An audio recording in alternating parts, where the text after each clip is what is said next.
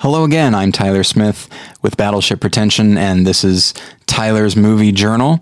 So today were uh, the Oscar nominations were announced, and so for the next several days, uh, even the next few weeks, uh, I'm going to be talking about films that are available to you right now that were nominated or uh, won some Oscars. So today I'm going to be talking about uh, a personal favorite of mine. It is Sidney Lumet's The Verdict, which came out in 1982.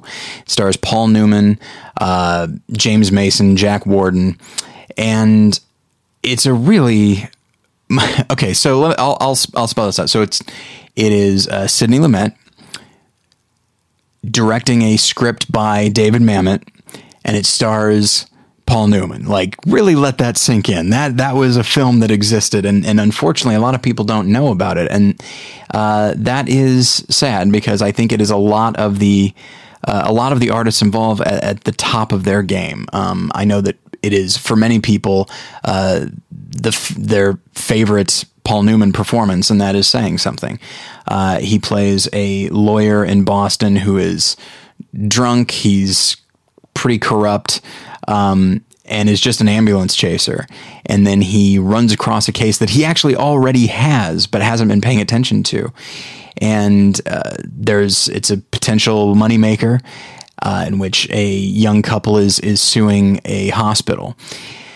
And so, as he starts to delve into the case, he goes about it the way he usually does, which is try to settle out of court. It doesn't really matter if the, the party that has done something wrong admits to doing something wrong. It's just about getting paid and then moving on to the next case. Uh, but the more he gets involved in this case, the more he starts to believe in it and the more he starts to believe in himself but he is his own worst enemy as well. And so it's a really complex performance by uh, Paul Newman, but there's some really wonderful performances uh, as well. It was nominated for uh, Best Picture, director, actor for Paul Newman, supporting actor for James Mason, who plays one of my favorite types of characters, which is the opposing counsel, uh, whether it be George C. Scott in Anatomy of a Murder or Robert Duvall in A Civil Action or James Mason in The Verdict. I love the character of the opposing counsel, um, and James Mason does a great job with it by not overplaying the the evil of the character. He is cunning,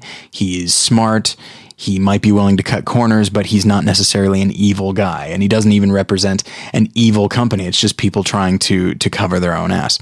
So uh, it was also nominated for adapted screenplay.